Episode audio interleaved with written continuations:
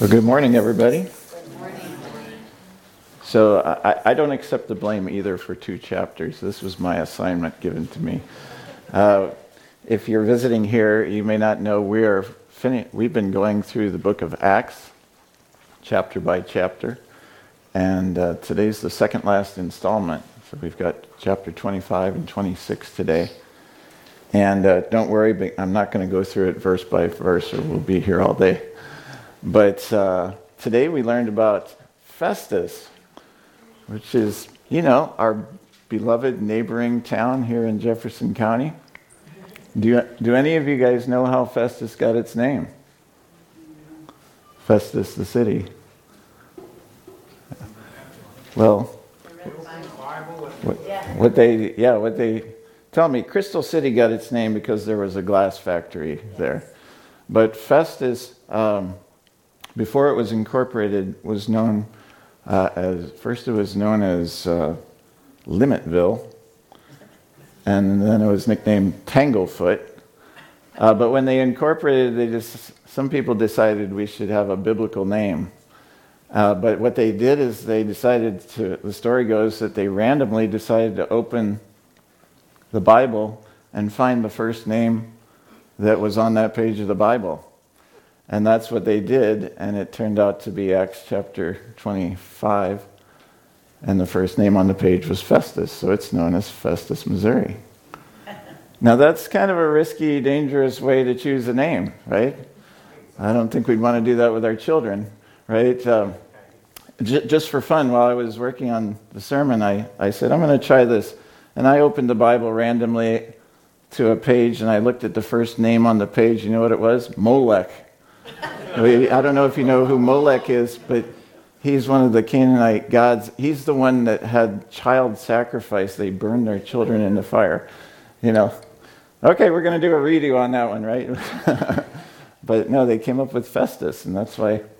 And it's named after this new Roman governor. Now, when Daryl preached last week, uh, we talked, the governor was Felix. And uh, uh, before I talk about him, um, in this chapters that we just heard Kathy read, so Paul is standing trial again before this new Roman governor called Festus, Porcius Festus. Uh, but I think in reality, it's Festus and also King Herod Agrippa and Bernice, his sister, everybody else around them in the story in the room, that actually the Lord brings to stand in the presence of Paul. And that is to hear him tell the good news about the resurrection. Amen. So it may look like Paul is on trial here, but God is working. And Paul knows um, it's the other way around. Uh, so Governor Felix had let Paul stay in prison for two years. He was, he was hoping for a bribe from Paul. Not sure why he expected that Paul would have a lot of money, but uh, when Festus comes to replace him, he takes up the case right, right away. And uh, he, he goes to Jerusalem uh, to meet the Jewish people, who are kind of a problematic people for the Romans.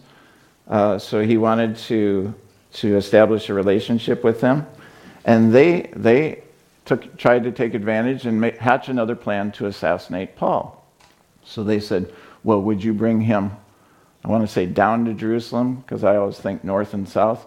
But in the Bible, they talk up to Jerusalem because it's elevated, and uh, Caesarea is lower, right? So bring him up to Jerusalem uh, to stand trial here. And uh, Festus, to his credit, says, uh, No, why don't you come, come up and hear him in my court? And so uh, they have the hearing, and as we just heard, uh, after hearing all the Jews' accusations of all kinds of wrongdoing, uh, Festus kind of decides, okay, I'll do these Jews a favor and I'll just suggest, Paul, do you want to go up to Jerusalem to stand trial? And Paul boldly stands on his legal rights and on the truth. Uh, verse 10 and 11, said this. I'll read it again. Paul answered, I am now standing before Caesar's court, where I ought to be tried. I have not done any wrong to the Jews, as you yourself know very well. If, however, I am guilty of doing anything deserving death, I do not refuse to die. But if the charges brought against me by these Jews are not true, no one has the right to hand me over to them. I appeal to Caesar. And uh, it's a bit of a shocking move. Like, why did he all of a sudden go off like that? Uh, later, at the end of the next chapter, we found out it wasn't necessary. The, both kings, uh, the governor and the king, decided he could have been set free uh, if Paul had not appealed. So, why did Paul do it? Well, we need to remember oh, Jesus' words that he told his disciples in Luke 12, verse 11 and 12. Remember this? He said, When you are brought before synagogues, rulers, and authorities, do not worry about how you will defend yourselves or what you will say, for the Holy Spirit will teach you at that time what you should say, right? And that's what was going on. You know, you think about it, why is it that Paul, the first time when pro- prophecies warned him, uh, you don't want to go to Jerusalem, bad things are going to happen there. He's like, nope, I'm going. Stop this. Don't make me sad, you know. Uh, you know, he was so determined to go to Jerusalem. And this time, he's like, no, don't take me to Jerusalem. My rights, you know, I've got rights. Well, what was the difference? Well, the difference was the Holy Spirit. Paul and the Holy Spirit were strategizing together, I would suggest, right? Because uh, it's, a, it's a team effort, as we've, as we've seen. Uh, God gives us the Holy Spirit. He's the counselor, He's the lawyer in the room in, in Paul. And um, he and Paul are working together, and, and Paul is going to do what, what his counselor, the Holy Spirit, puts on his heart to say and do. And that's what happened here. And the same thing we can expect will be true for us because we have the same Holy Spirit that Paul had. And so it was actually uh, that way. You, you, know, when we're le- being led by the Holy Spirit, we don't always respond in the orthodox way. Right? It's not always according to human wisdom. Thank goodness, right? The Holy Spirit doesn't give us human wisdom. He gives us his wisdom, wisdom from God. Jesus didn't respond in the orthodox way when he was confronted in different places, and neither will we. Uh, perhaps Paul had in mind that prophetic word we heard Daryl read last week. Uh, remember when, uh, or maybe it was the week before, in Acts 23, uh, Paul was on trial in Jerusalem, and he was in his jail cell at night, and it says, The following night the Lord stood near Paul and said, Take courage, as you have testified about me in Jerusalem, so you must also testify in Rome. And I'm sure that Paul didn't forget what, you know, he had that vision of Jesus, and Jesus told him, You're going to Rome. Um, Words of prophecy are important. And if we if God gives us words of prophecy, we should hang on to them. Because uh, I know Kathy and when I was uh, it was after I was here one year, this was 1992. I was at a men's prayer breakfast and somebody gave me a prophetic word. Uh, he had me stand up and grab my arms. I've told you this before. He said, You're going to go to China. Don't be afraid to learn Chinese. And uh, don't worry, God has taken care of you and sent people to help you in everything you do up to this point in your life. And He's going to continue to do that the rest of your life. And I hung on to that. And Kathy and I, when that was the summer we got to know each other, and we hung on to that. You know, the Lord says, You're going to China. We didn't like immediately book our tickets or push, but we started praying. You know, well, Lord, if you want us to go to China, make it happen.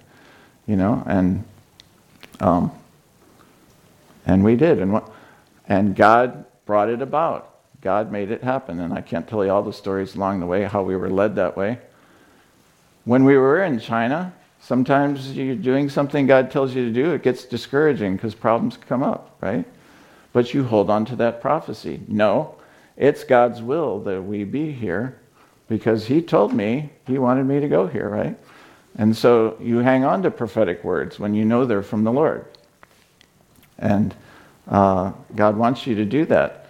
Um, there's a story by Bill, a testimony told by Bill Johnson of one of the early miracles at Bethel, where uh, a fellow in their church was in a, well, he had gotten a, a prophecy in a service about, I forget, that God was going to do something with him, that he, he was going to have a certain kind of ministry. Like a week or two later, he was in a car accident. He was in the hospital, pretty much dead, like barely clinging to life. In fact, I don't know, he might have died uh, medically. But uh, Bill Johnson went in there and prayed for him. He's like, I heard the prophetic word a week ago about the plan that God had for your ministry. In the name of Jesus, you come back to life. You're not done. You're not dead. And, uh, and the guy came back and got out of the hospital like a few days later. Um, it, w- it was a miracle. But, but what is that? That's standing in faith on God's word. And that's the promises we have in the Bible, but it's also prophetic words through the Holy Spirit that are really from Him. That's also a type of God's word. And we stand with them. And, and Paul is remembering that about this thing. You're going to testify in Rome. And uh, so, anyway, at this point in his life, Paul is not afraid to die, right? I don't think so. He's been through so much. Um, but you know what? Paul's foremost motivation in every situation was what? And that was to make the most of every opportunity to preach the gospel to anyone who would listen, both small and great, no matter who they are, in as much of the known world as he could get the gospel to. That was Paul's mission, that was his life's purpose. So, another big opportunity came soon after that trial. Um, King Herod Agrippa II uh, and his sister Bernice. Uh,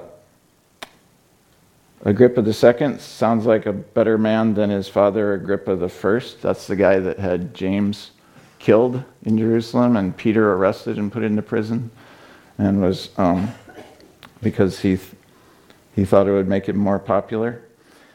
Uh, but he was struck down by God and eaten by worms. Well, this Agrippa is, is, is his son. And uh, when, uh, when they came to town, Festus had this case. He doesn't understand because he's not Jewish. He doesn't know their religion. He's Roman, he's, he's a pagan. And uh, so he asked Agrippa and Bernice, You want to hear this case? Because Agrippa was a Jewish person. He understood the Old Testament. And uh, so here's what Festus says about Paul in verse 18 and 19. So when Paul's accusers got up to speak, they did not charge him with any of the crimes I had expected. Instead, they had some points of dispute with him about their own religion and about a dead man named Jesus who Paul claimed was alive. So, yeah, here, here's the pagan perspective like, I don't know what's going on. It's something about this dead man named Jesus. Paul says he's alive, right? And, uh, you know, Festus was an unbelieving Roman. He didn't really understand. Yet even he was actually able to see through to the heart of the matter. And what is that? That uh, the whole dispute was about Jesus. Was Jesus dead or alive, right? It was about the resurrection of the dead. And, uh, you know, the Bible says, uh, Paul writes in 1 Corinthians or 2 Corinthians, um, we preach the gospel. It's a stumbling block to the, to the Jews. Uh, it's, uh, well, to the Gentiles, it's foolishness. The gospel of the crucifixion of Christ and the resurrection of the dead, that's foolishness to the unbelieving world.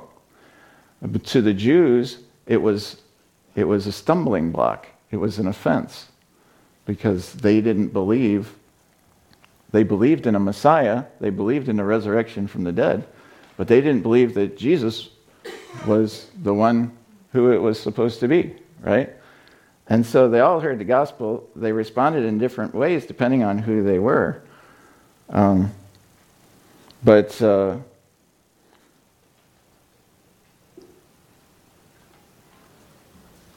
he, uh, so, so Paul gets a chance, again, for the third time in Acts, to retell his story. And remember, his goal up here is to share the gospel, to speak about the resurrection. And so in his in his defense speech, that's what Paul talks about. The resurrection from the dead is the hope of all Jews, which was promised throughout the Old Testament.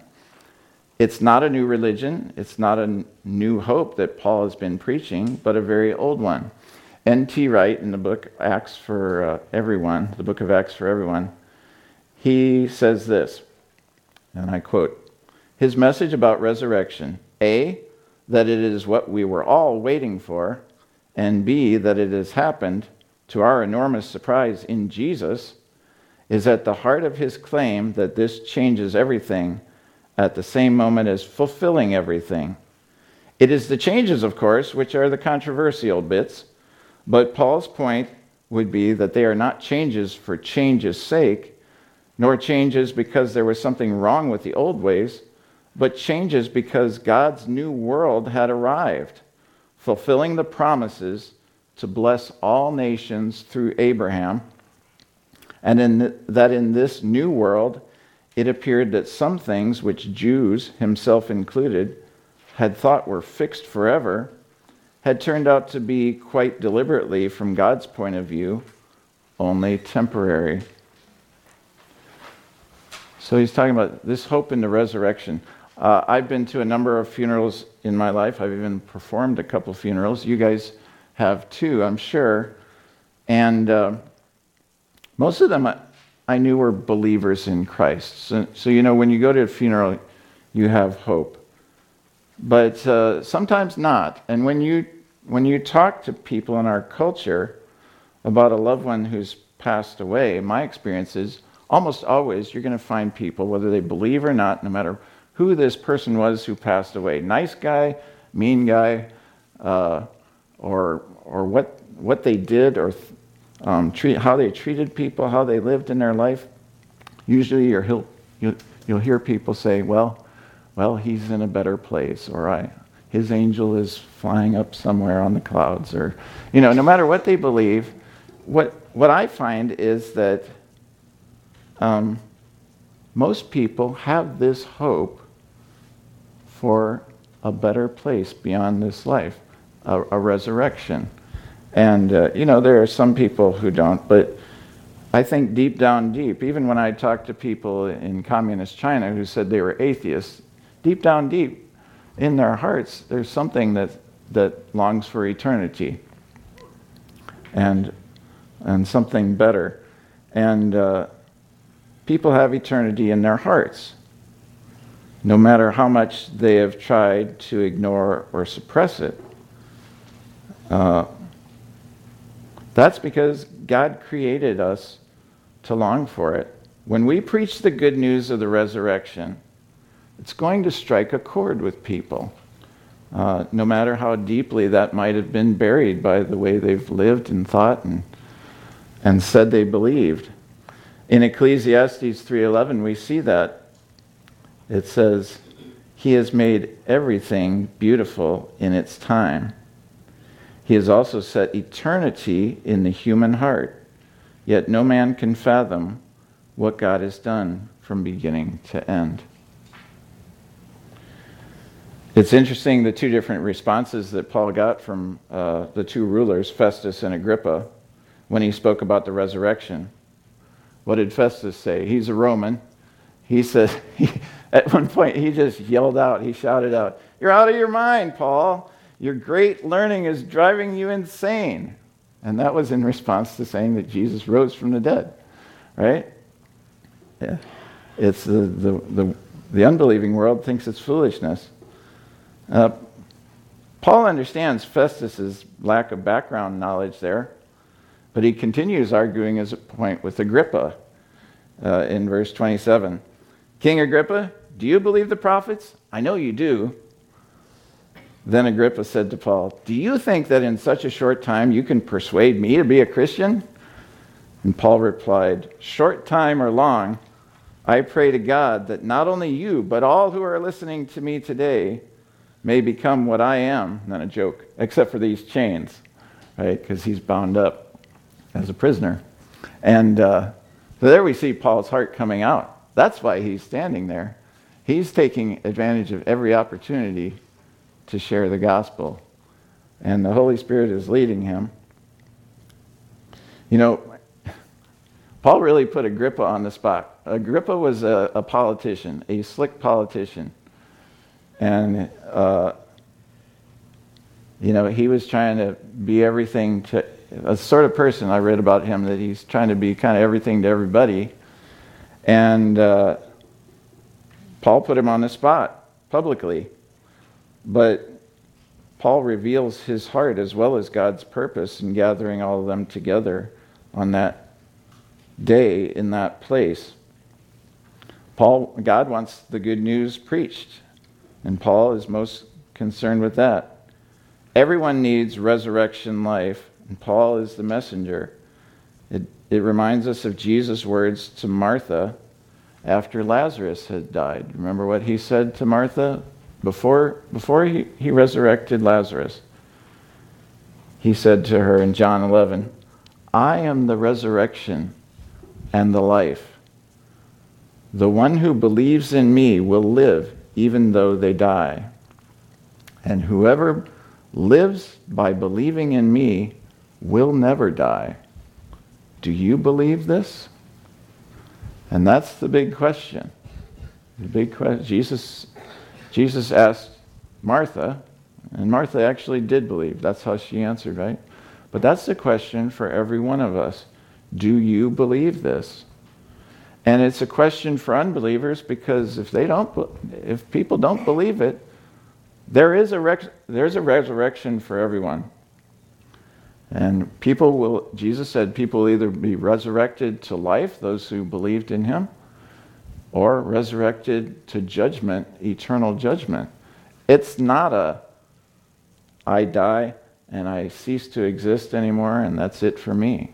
Like, um, some people say they would, they believe, but uh, there is a need for uh, there's a need for salvation, and so that's why we need to preach the gospel. But for us believers, for Christians, do we really believe the resurrection as well? And if we do, then does that affect how we live? Because Paul is very bold. And there are situations where if you preach the resurrection, if you preach Jesus, we know we live in a world where a lot of people are under the influence and the power of the devil, who's God's enemy.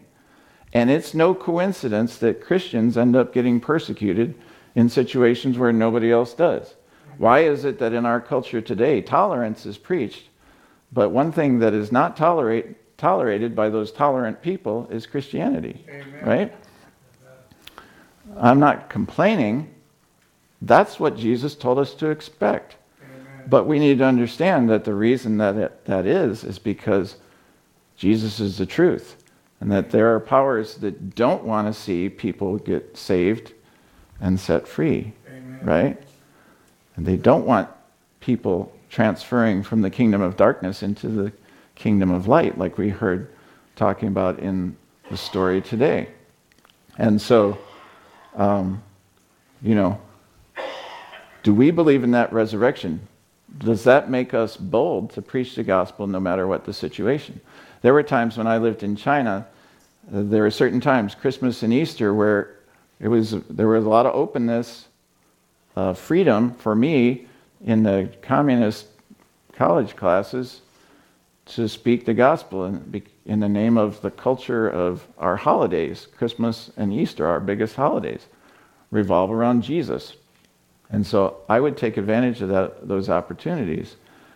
Uh, but, you know, I know I'm talking to a group of 50, 40 or 60 students, and some of them are going to hear and it's going they're all going to hear. Well, some of them might be not hearing, but uh, some of them are going to hear, and that message is going to stick and it's going to grow. And other ones are going to hear, and they're going to say, No, I'm a communist. I'm, I'm part of the Junior Communist Party, and, and I'm going to report Mr. Steve to, to, the, to, to my Junior Communist people. You know, so to me, there was always a tension. I felt this thing like Paul felt like, woe is me if I don't share the gospel. I have been appointed in this situation to bring the truth to these people. And I don't know if anybody else is ever going to speak it to them. Amen. You know? And so I'd wake up and shower and I'd feel this like, I've got to preach the gospel today in the best way. Holy Spirit, help me to do it. And, uh, but on the other hand, I'm like, but I'm also speaking the gospel to people who may or may not accept it, and it may cause me trouble. Now, I, I wasn't afraid of people throwing stones at me or even putting me in prison or whatever. Worst that could happen to us probably at that time was just getting sent home to America eventually. But, um, but you will be in situations that are dangerous, where preaching the gospel is dangerous. How do we believe about the resurrection from the dead? Are we living to be safe in this life? Or are we living to follow Jesus and share the gospel? Are we, are we not afraid to die? Are we not afraid to suffer persecution because of the gospel? Because if our hope is in the resurrection, then, like Jesus said, whoever tries to save his life in this world will lose it. But whoever loses his life for my sake and for the gospel will find it, right? And when we study Paul, that's one of the biggest things we see in him and we can learn from him is he wasn't afraid. He was not trying to save his life in this world. I mean, there were times the Holy Spirit said, do this, appeal to Caesar, right? So he does follow the Holy Spirit. He didn't want to die before his time, right? Because he wanted more opportunities to share the gospel. But he wasn't afraid to die. He wasn't afraid to be opposed or persecuted because his hope is in the resurrection. And he knew that their hope was in the resurrection too. They just needed understanding. They needed to be persuaded of what the truth was and how it fit. So, uh, resurrection life is only found in Jesus. Amen? He is the promised Savior and Redeemer who the world and everyone in it has been waiting for, whether they call themselves atheists or agnostics, or whether they call themselves members of another religion. It's He is at the heart of what has put, been put in their heart from the time they were born. And our job is to bring the new, good news to them. Do you believe this? Amen. That's God's question. As Paul wrote in Romans 10:9 to describe this situation, uh, sorry, starting at verse 5 in Romans 10. He said, Moses writes about this, about the righteousness that is by the law. The person who does these things will live by them. In other words, your life comes from perfectly obeying the law. Not good news, right? Not good news at all. Not for me, anyway. I don't know about you, but not, not good news. But the righteousness that is by faith says, Do not say in your heart, Who will ascend into heaven? That is to bring Christ down. In other words, it's saying something like, uh, Don't say, Well, I will, I will be perfect. Because you're not going to be perfect. You're just going to have this idea of perfect that actually brings Christ down to your level. Or who will descend into the deep? That is to bring Christ up from the dead. But what does it say? The word is near you, it is in your mouth and in your heart. This is all quoted from Leviticus, I think, David, right? And uh,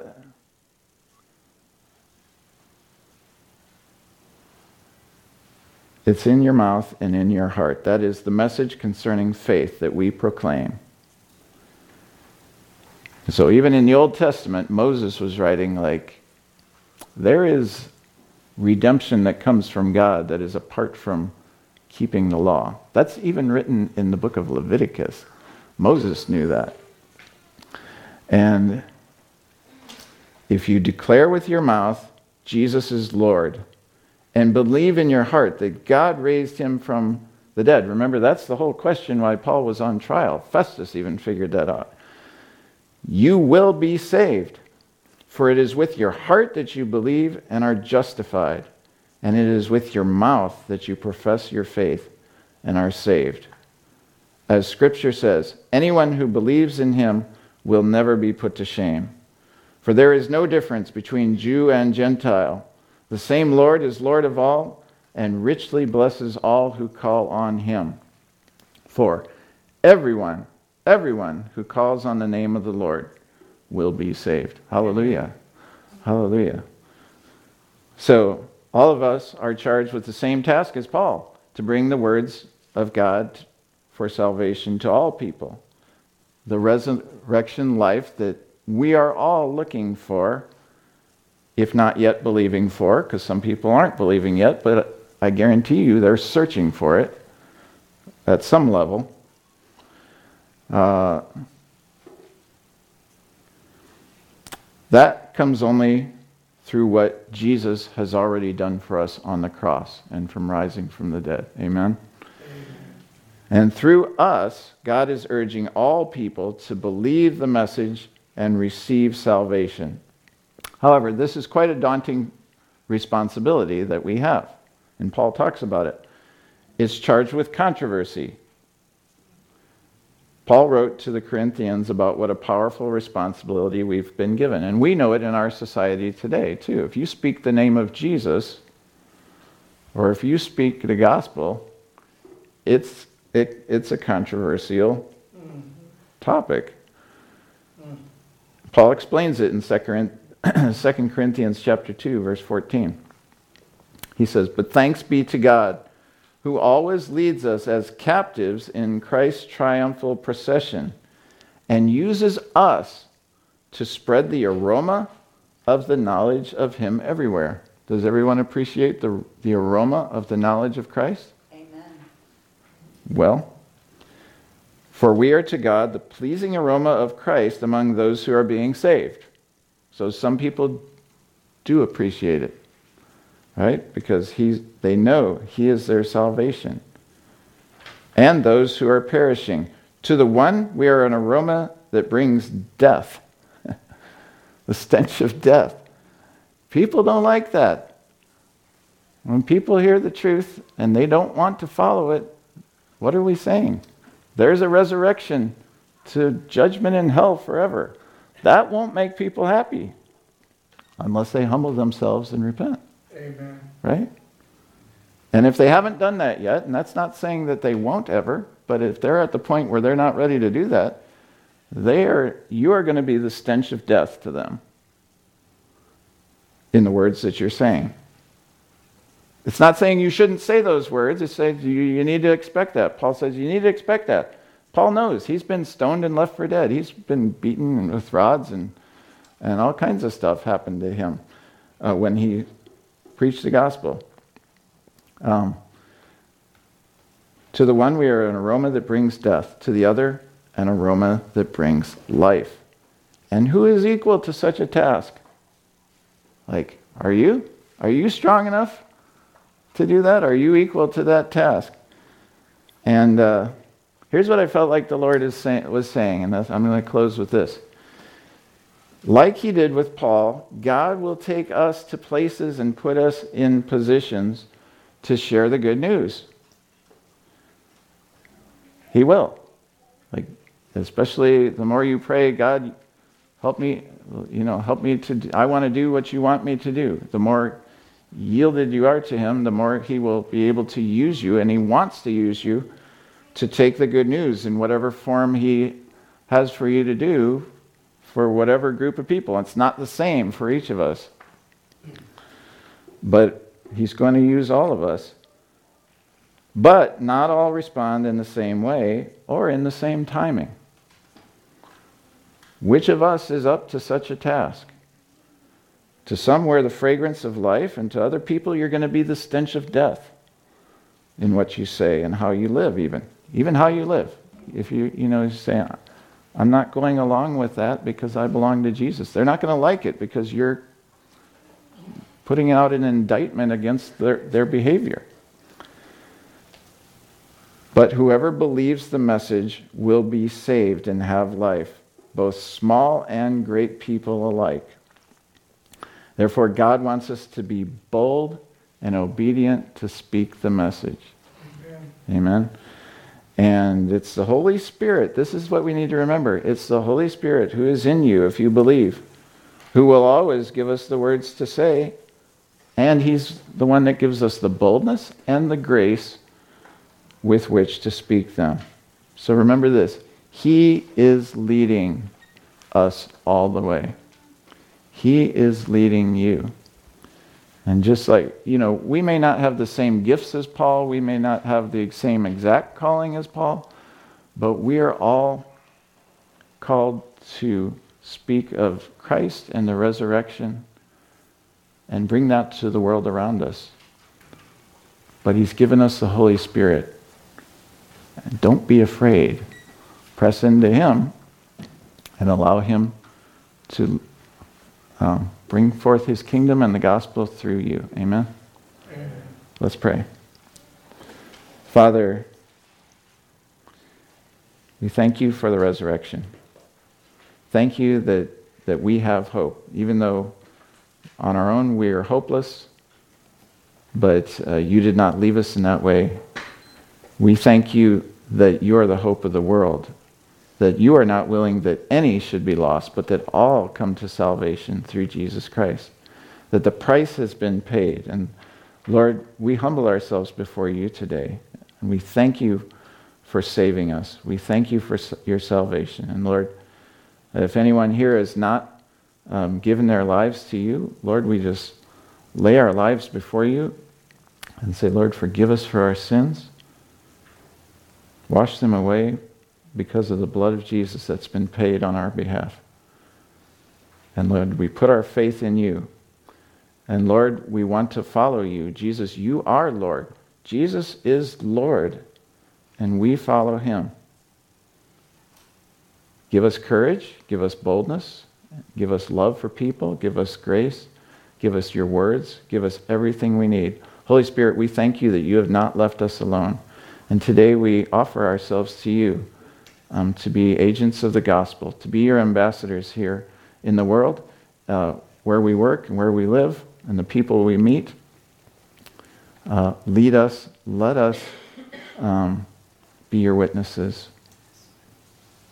And we thank you that no matter what happens to us, our hope is in heaven and we have eternal life with you. Help us to keep our eyes on you. We thank you for the resurrection. In Jesus' name, amen.